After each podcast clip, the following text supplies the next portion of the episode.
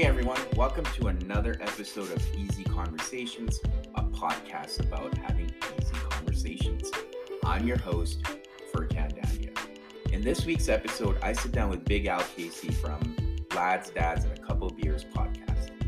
Al shares his story of struggling with mental health from childhood and then becoming a semi-professional boxer. Al also talks about the fight that he went into.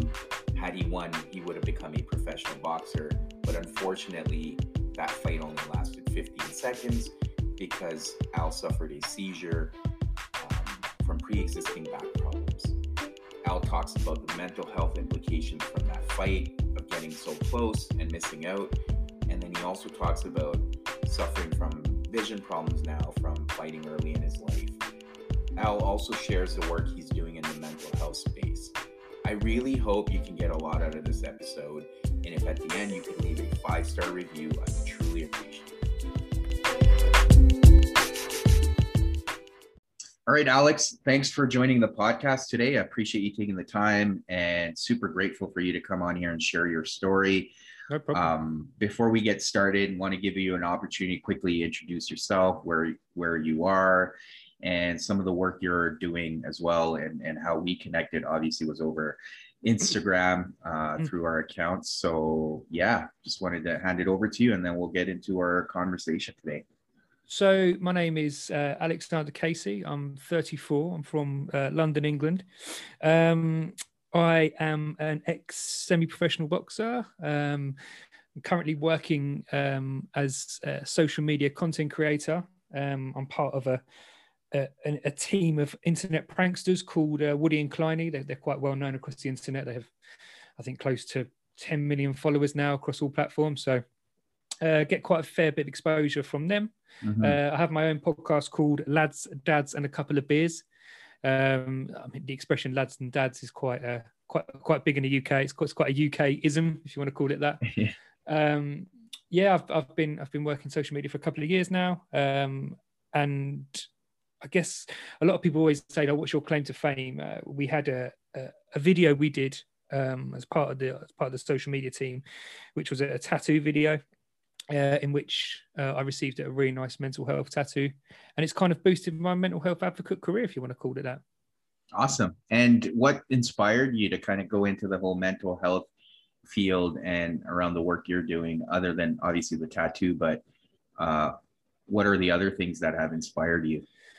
So I always suffered from mental health when I was younger, but I never kind of really knew how to deal with it. I used to have a lot of situations when I was younger, especially in social situations, where I just felt different. And I mean, it's probably different around the world. I mean, there's such a stigma attached to it anyway, but from where I'm from and my family, it's kind of like a London hardened sort of, you just get on with things. You don't look at your problems too much. You don't dwell on stuff. You just stiff up a lip and get on with stuff. And I kind of have always had that mentality in the back of my mind, but it was never my mentality. Mm-hmm. And I just had problems as like growing up, just trying to deal with how I was feeling and not being able to put anything to it. Never knew what anxiety was, never knew what depression was. And then I started working with Woody and Cliny and the other people within the team WAC, as we're commonly known. Mm-hmm. And a few of them just picked up on the way I was in certain situations, and I was feeling quite down at one particular point, and one of the guys from the team said, you know, what's going on? And I leant on him, and we spoke about mental health a lot. And it kind of helped me open up and talk and realise and understand these things. And from that, I went and saw some specialists and therapists and got some counselling, and just realised that it wasn't just something that I suffered with. It was something that other people suffer with, and was able to speak about it candidly and openly and feel that release as well, talking about it. And then we did a filming one day where we had to give each other a tattoo, as part of a comedy skit that we did for the channel, but we weren't to know what each other's tattoo was, and we were going to be blindfolded, which is, you know, thinking about it, it's the stupidest thing to think thing to do. But I mean, that's what we do. It's content. It's funny. That's kind of what we're like. So we agreed to it. Of course we did. And I gave him a tattoo based around his love of football, so soccer. Mm-hmm. His team in England, in London, is called West Ham United, and their main rival is Millwall. Mm-hmm. So to put it into context, it's kind of like Yankees and the Red Sox. Mm-hmm. You know, it's quite a huge rivalry. And for some reason, Ollie's got a mad phobia of mushrooms. It's crazy, but he has this phobia of mushrooms. So I got tattooed on his thigh, the top of his thigh, a plate of mushrooms and the Millwall FC logo. So every time he goes to the toilet, he sees this tattoo. And he got me, I'm thinking, no, he's going to go for me. He's really going to stitch me up. And he got me he did this tattoo, which was a head with all this stuff coming out of it. And the quote around it said, "Don't suffer in silence. The pack is stronger together." And it just took a turn, the video. And from that, I kind of had my hand forced to talk about mental health. Mm-hmm. And it kind of, this was a couple of years ago now, but it kind of launched me into this voice I never had, knew I had to talk about mental health and speak about my experiences and what I went through as a child and what I went through in my adult life and the stigmas attached to it. And it's just gone from strength to strength. Mm-hmm. And here I am talking to you. So yeah. That's it really. Yeah, no, that's an elongated introduction, but once you get me talking, I can't shut up. No, that's fine. That's why we're here. It's for you to share. And yeah, I think part of it is talking through it also gives you that freedom and it liberates you in the sense that, you know, not only are you sharing your story, it's almost, yeah, like I said, it's liberating, but you're also helping others who are suffering in silence like you did at one point, right? Yeah, definitely. So I guess, before we jump into like the boxing side of things, like, do you mind sharing some of the, just for the listeners, like some of the struggles you may have had at early on in your life, like you mentioned, as a child or as you were getting into adulthood, whether it was around anxiety or depression, and, you know, what were some of the coping mechanisms you were using? Obviously, they may not have been appropriate at the time, but obviously, you know, hindsight's 2020. So just looking back, what were some of those challenges and what were some of the things you were doing to cope? I think for me personally, it was, I mean, look, let's be completely honest. Depression and anxiety is not something that was really spoken about even 10, 15 years ago. Mm-hmm. It's only in the last, I would say 5 years that it's become more mainstream and socially acceptable to say you suffer from anxiety and depression. And like I said in the introduction, I was kind of from a family, and this is nothing against my family. I know they listen to a lot of the interviews that I do, but it's just the truth of the matter that we're from a hardened, sort of stiff upper lip London family. Mm-hmm. It's kind of hard to describe the kind of energy around families from London. It's a different kind of vibe. It's, you know, it's the working class struggles that you just get on with things. Mm-hmm. So I found that extra hard, and I like I said, I always knew I was different. And look, I'm one of the guys. I like going out and doing stuff with the lads and having fun with the boys, and, you know, boys, and that kind of society now that, you know, guys are like that. But I never could go beyond a certain point with it. I would never engage in the alpha off, if that makes sense. Mm-hmm. So, you know, you see a bunch of guys on a night out and they're all having a great time. Who can be the loudest in the room? And I just could never engage in that. And I always thought, why is that? And I just thought, well, that's just not me. It's just not what I'm like. Mm-hmm.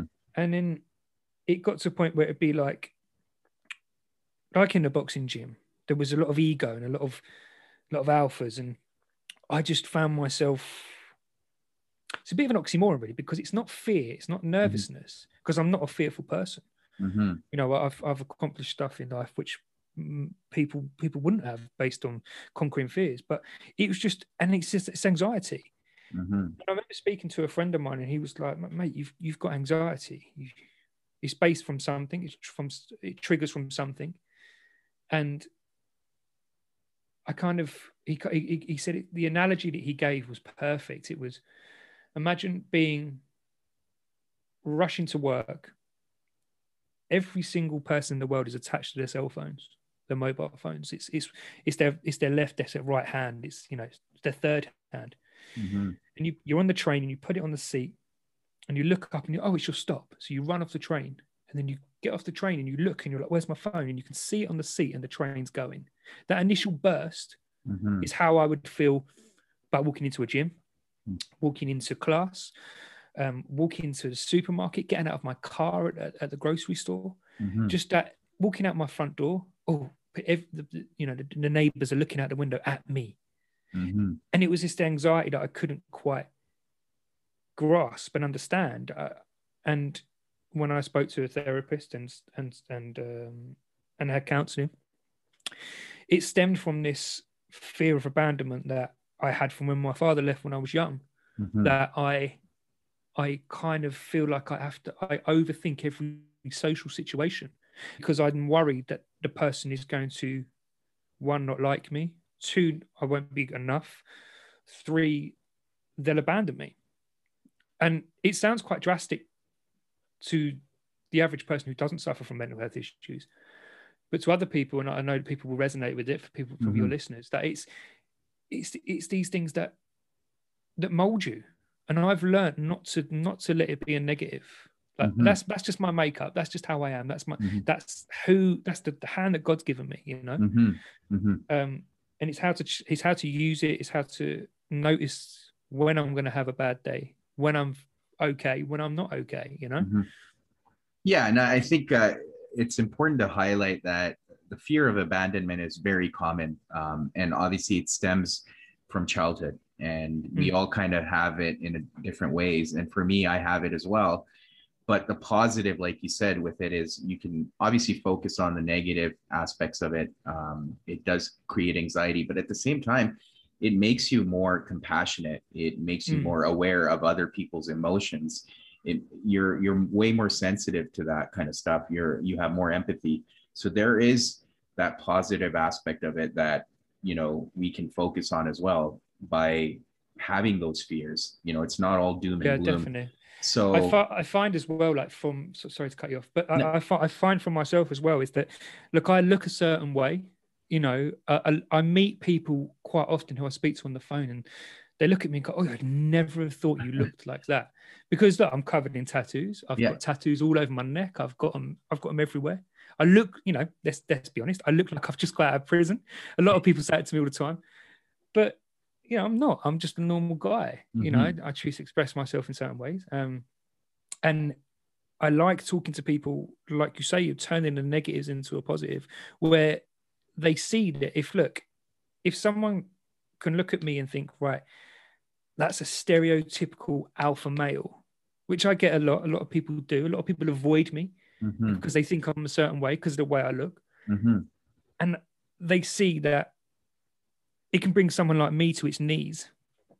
And that's not an exaggeration. I mean, to my knees. Like I've walked in the front of my house before and it's just crippled me. Like it's like someone's got a block of cement and they've just put it on the top of my head mm-hmm. and it's pushing me down and down and down. And I use analogies like that all the time with people and they're just shocked. But that's a good thing that I can represent myself in a certain way and people take that positivity that if it can affect them, it can affect me. Mm-hmm. Yeah, no, absolutely. And obviously mental health has no barriers and it doesn't filter based on the way you look, you know, it affects everyone the same. And mm-hmm. it's important to have these conversations. And I guess the other thing I wanted to highlight in what you mentioned was, and I recently did another podcast where that fear of not being accepted or mm-hmm. feeling different is what creates anxiety, because like you said, any social situation you would go into or to the boxing gym, in your head, you knew you were different than the guys.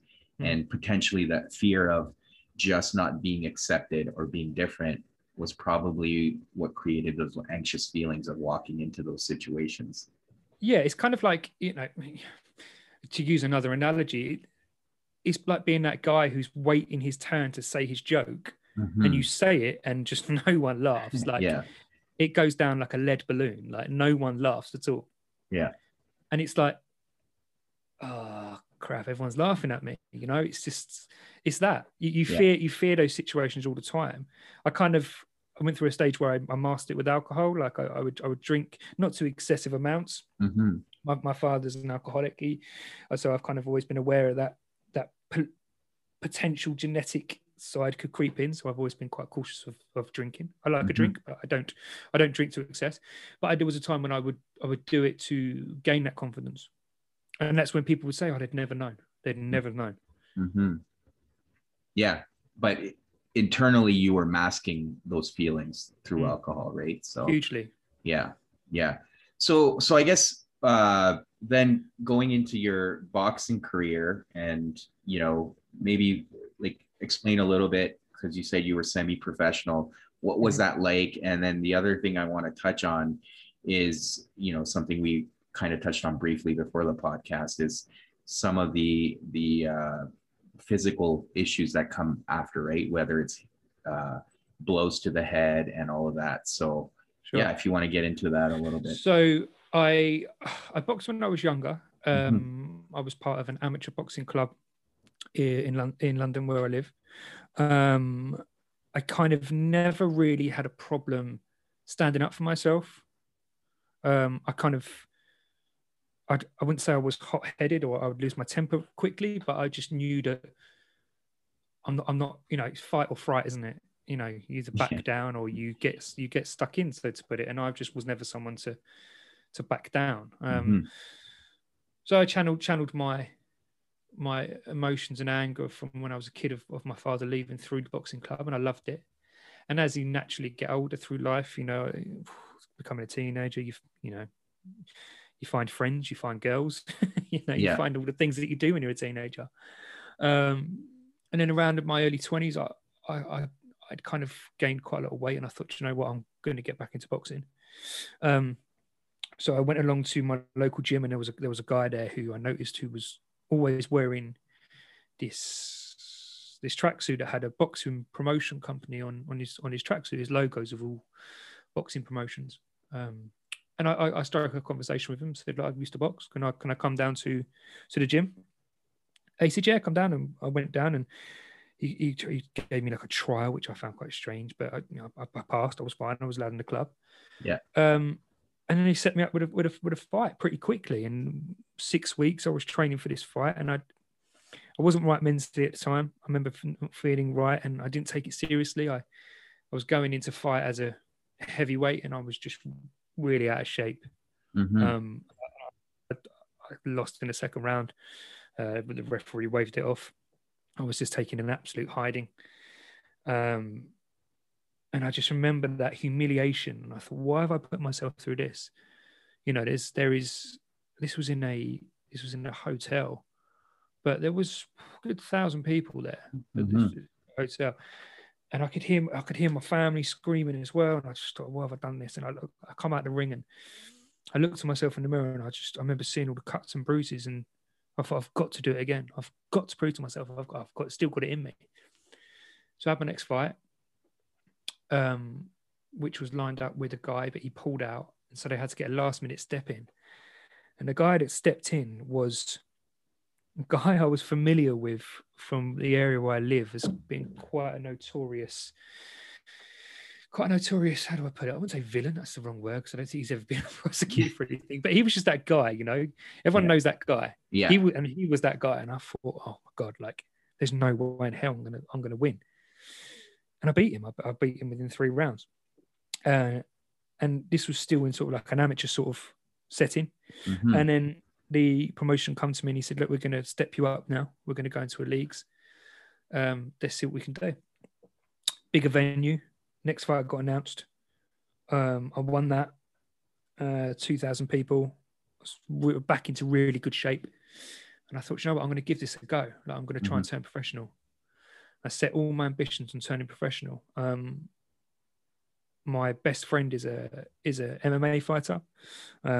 He's done quite well on the British circuit. Came very, very, very close to UFC, but injury sort of halted that. And I got told before I was fighting in this particular fight, like, you win this and you'll get a title fight. a semi-professional title fight, which then puts you out there for people to see. Mm-hmm. I trained my ass off for that, and I won the fight, and I was just really good. And then I started getting the people calling me out from different areas and different parts of the country, and this one guy, he was just on my case all the time. Oh, you know, the stuff online. We were having a lot of back and forth on Twitter, a lot of stuff spoken through social media, like just trash talk. You know, it's part of the game. It's just what it is. It's one thing I've always been really good at. I'm quite quick, quite witty.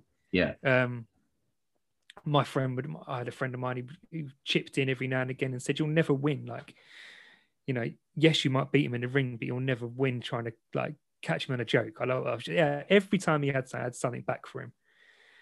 And yeah, I noticed he had quite a following. The fight got announced, and it was the first fight where they were doing a press conference. So I had that all lined up, and I thought I'd shaken off all the anxiety and depression. I thought I got rid of it, and I'd cut weight for this fight, and I hadn't cut weight well. And we got to the day of the weigh-in, and I was really, really, really scared. Mm-hmm. And I thought, why am I not this guy? I'm not this guy. And for the first time in my life, I had fright. I didn't have fight, I had fright. And I didn't know what to do. And I tried to hide it from everyone. So it came to the weigh-in, and we did the weigh-in, and we had the face-off. I was the reigning champion, so I had the belt. And he got in my face, and he's staring me down. And I took my top off because he had his top on still. So I took my top off. And it, looking back, it's probably the worst thing I could have done because I hadn't cut weight that greatly. So I didn't look in the best of shape. Mm-hmm. Don't get me wrong, I was fit. Yeah. You know, I've always said you haven't got to be in the best shape of your life to be an athlete. Look at Andy Ruiz Jr., who beat Anthony Joshua 2 years ago, and you know he's probably one of the fattest heavyweights in all the boxing. Yeah, and he was, you know, and he was the undisputed heavyweight champion as well. So I wasn't overly that bothered about. I was never body conscious, but we had a bit of back and forth, and I said something in his ear. I won't repeat what I said.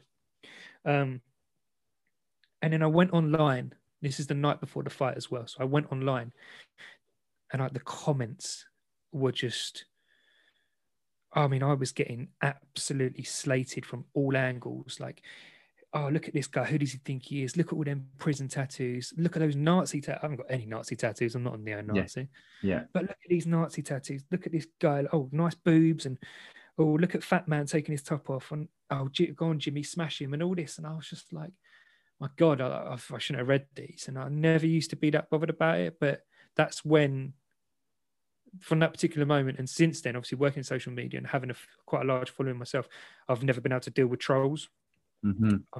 I'm not thick-skinned. I've learned I'm quite thin-skinned, mm-hmm. which is something now. Look, I'm going to openly admit to people I am thin-skinned. I don't take a joke too well. I can't help it. That's the way I am. Mm-hmm. And I'm reading all these comments, and it got in my head. So the day of the fight, I'm like, I've got to do it. I've got to do this. I've got to do it. And I just didn't feel right. My head weren't there. Waiting, we keep crossing over each other backstage. And at one point, he looked at me, and I thought, "Oh, do you know what? I'm going to go and talk to him." So I went over to talk to him, and my coach got in the way. I said, "Where are you going?" I said, "I need to just go and have a chat with him." He said, "You crazy? Like, no. Why would you do that?" I said, and I wanted to go and talk to him, and in a sense, kind of like, I don't know what I would have said, but if mm-hmm. I'm being completely honest, I think I would have said to him, "Look, I'm not feeling this. You're going to win." Mm-hmm. I don't know why, whatever would possess me to do that is the stupidest thing you could do as a boxer. Before, you know, go over to your opponent and go, "Look, I'm really scared you're going to beat me." Mm-hmm. So we went to do the walkout, and they played the wrong song, my walkout music. So I'm like, "Oh, great, that's in my head now." That's another thing. Yeah. I'm like, right, okay, so it's a long walk to the ring, and as I'm walking, I had to walk past his supporters. And this is quite a large venue, by the way. This is like, it was probably close to 3,000 people there. Mm-hmm. And his people were getting in my face, pointing at me. And I had the home crowd advantage. And you'd never have known. I couldn't even hear him because all I could see were his following. And he was shouting, he was screaming, just hurling abuse. And I'm like, quarter in my head. And I got in the ring, and I just looked him in his eyes, and I thought, I'm going to die, or you're going to die. And I didn't want, you know, I didn't think of it like, oh, we want death in the ring, but I just thought I have to get through this fight. He come out the corner. I caught him straight away. I swung a left. I went left, uppercut. I rolled under one of his punches and I felt something go. I was like, oh no. And my back went into a spasm and I had two slip discs within 14 seconds of the first round. And I just hit the deck and I started having a seizure. And all I could hear was just people, my family screaming. The paramedics come running in. And to be fair to Jimmy, he was on his knees next to me holding my hand saying, come on, bloke, it's okay, it's okay. Like, forget the fight, you're okay. And I couldn't talk. I was in a spasm. And my sister was in a hysteric, so they're trying to calm her down. My wife was screaming. They got me out of the ring. And because it took so long, we was the co-main event. So there was the main event after my fight. I had to cancel the rest of the evening. I went to the hospital, was in for a couple of days and then released me, and I had a long rehabilitation to get back to just to getting out of bed. And that was probably one of the darkest times of my life because I had so many things happen.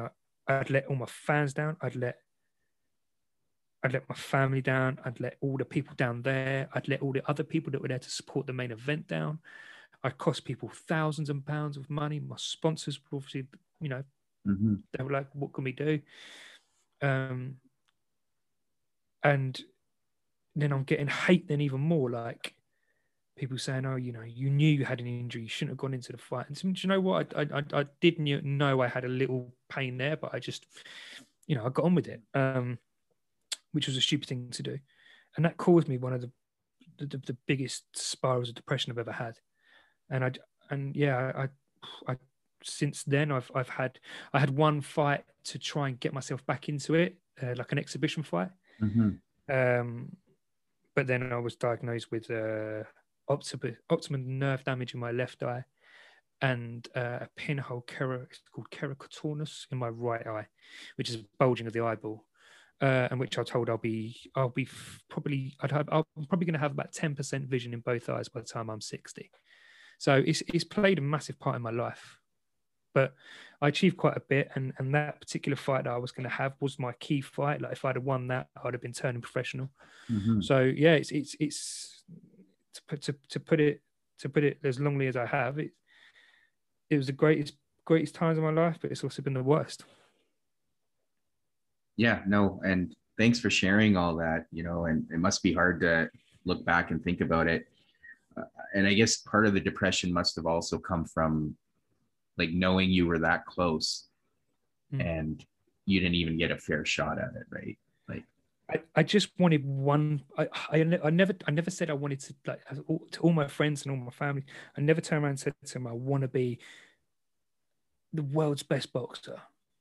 I don't even care about winning like a regional title, like a British title, or even a European title. And the stages of when you turn pro, your main objective is to win an area title, then you're going to a national title, England title, UK title, European title, Commonwealth title.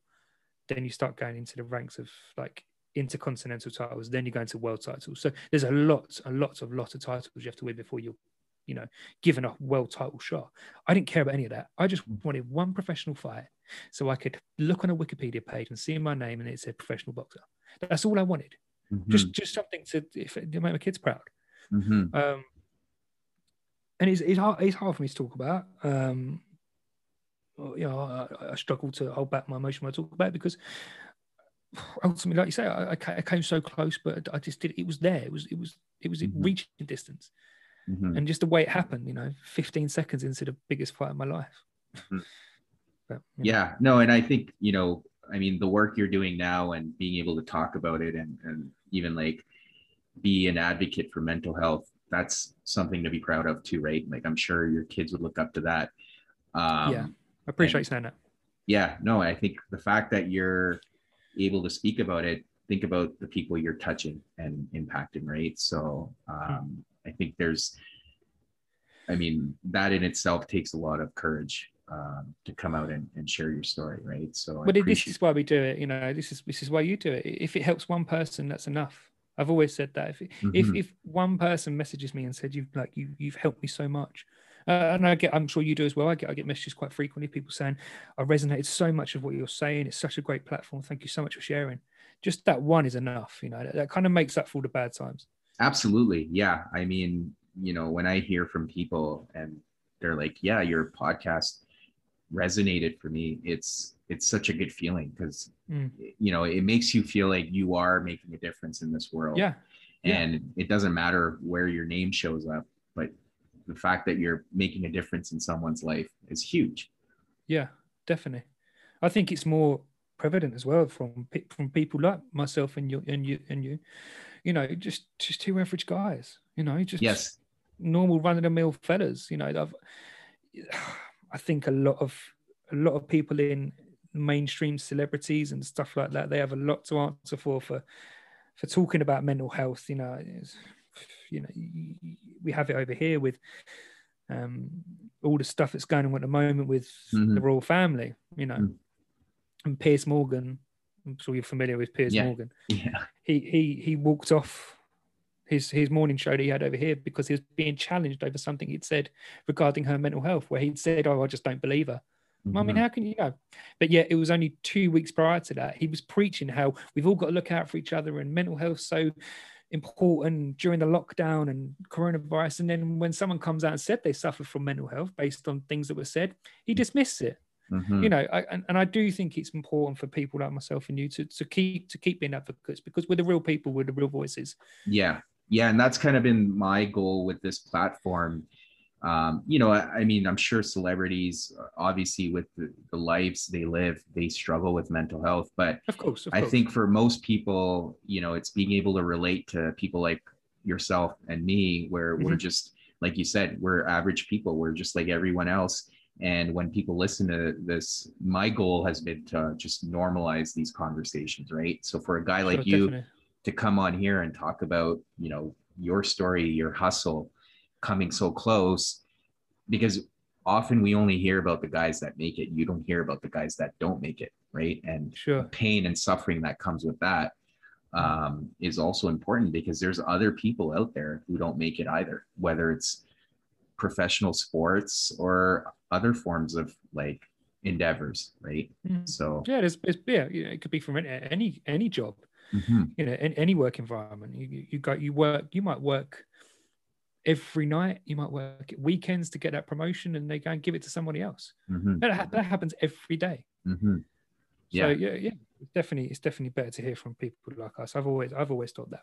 Yeah, for sure. And so with your vision now, like obviously. I'm assuming that's a lot of it with the boxing, right? Like probably the shots you took. So what are you doing right now to deal with that? Like, obviously you've gotten like the medical opinion on it, but what are the things you're doing right now proactively to mitigate some of that? I'm currently going through the process at the moment to find out the best steps. I was only speaking to a guest that we had on our podcast. She's a friend of mine, but she's also in the public eye. She's an actress. She's been in quite a good few films actually. She's a very, very talented girl. But her mother is blind. She was diagnosed with a condition when Jess was 18. So her mother, I'm not sure how old her mother was at the time, and she went fully blind. And she's become an advocate for blindness and guide dogs for the blinds. And I was talking to her about my problems, and she said, well, the advances in technology between now and 30 years, you know, look at it, look positive, look into that aspect. And I'm currently going through that transition of becoming more positive with it. Like, I want to watch my kids grow up. I'm noticing weekly, like the deterioration in my eyesight. I could still just about drive. I'm allowed to drive at the moment, but in all honesty, I have an appointment on Thursday to just sort of assess that, and I know what the answer is going to be. So again, it's things like that. It's taking another thing off me. You know, it's something else I can't do. I can't take my son to school. You know, I can't go and pick him up from school. You know, certain situations, you know, where people with able sight will be able to do stuff, I'm going to struggle, but I'm looking to be more positive about it. It's something that again, it's happened. I can't change it. You know, I'm accepting of that now. I've had my time. I've dwelled on it. I've cried. You know, I've become very close to feeling like this was going to take over my life, to the point where I thought, what's the point? You know, if you can't see, what's the point of being here? But there are things to be grateful for, and I'm just hoping that they can slow it down enough for me to just watch my kids get old, and you know, I'll rest easy in my armchair, a fat old man. yeah.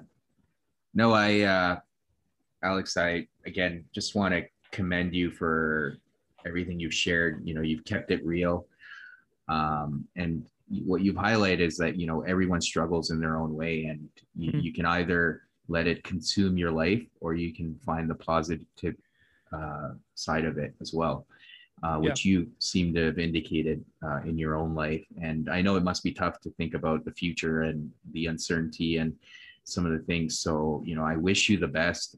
Thank you. I appreciate that. And all the work you're doing has been amazing. I've been truly inspired by just sitting here and listening to your story. You know, my heart goes out to you. And, you know, again, like I said, I wish everything works out for the best. Thank you. Thank you very much. Welcome. And I guess for listeners that, you know, want to get a hold of you, maybe reach out to you, you know, based on your story or anything, what's the best way to get a hold of you? I know you mentioned you have your own podcast, but through social media and all that stuff. Open a window and shout. Not joking. I don't know, pigeons. You can put pigeons out. No, I'm kidding. No, they don't travel far now. I have, yes, I'm on Instagram, Big Al Casey. We also have a podcast called Lads, Dads, and a Couple of Beers. Yeah, you type in Big Al Casey to Instagram. I'm right there. I've got 25,000 followers, so I do read all my message requests. I'm not someone who ignores messages, even if I just like the message or show some sort of witness I've seen it. I'll always respond to a message, so you can reach out to me at any point at all. Yeah, and I mean, like, you know, we were able to connect on Instagram, so that was great. And you responded right away, so you know, if you ever want to reach out to Al, give him a shout. He'll respond. So, you know, again, I want to thank you for coming on here, taking the time, sharing your story. I appreciate you having me on. Yeah, no, thanks. Well, that's the end of the episode. Thank you again for tuning in and showing your support. Until next week.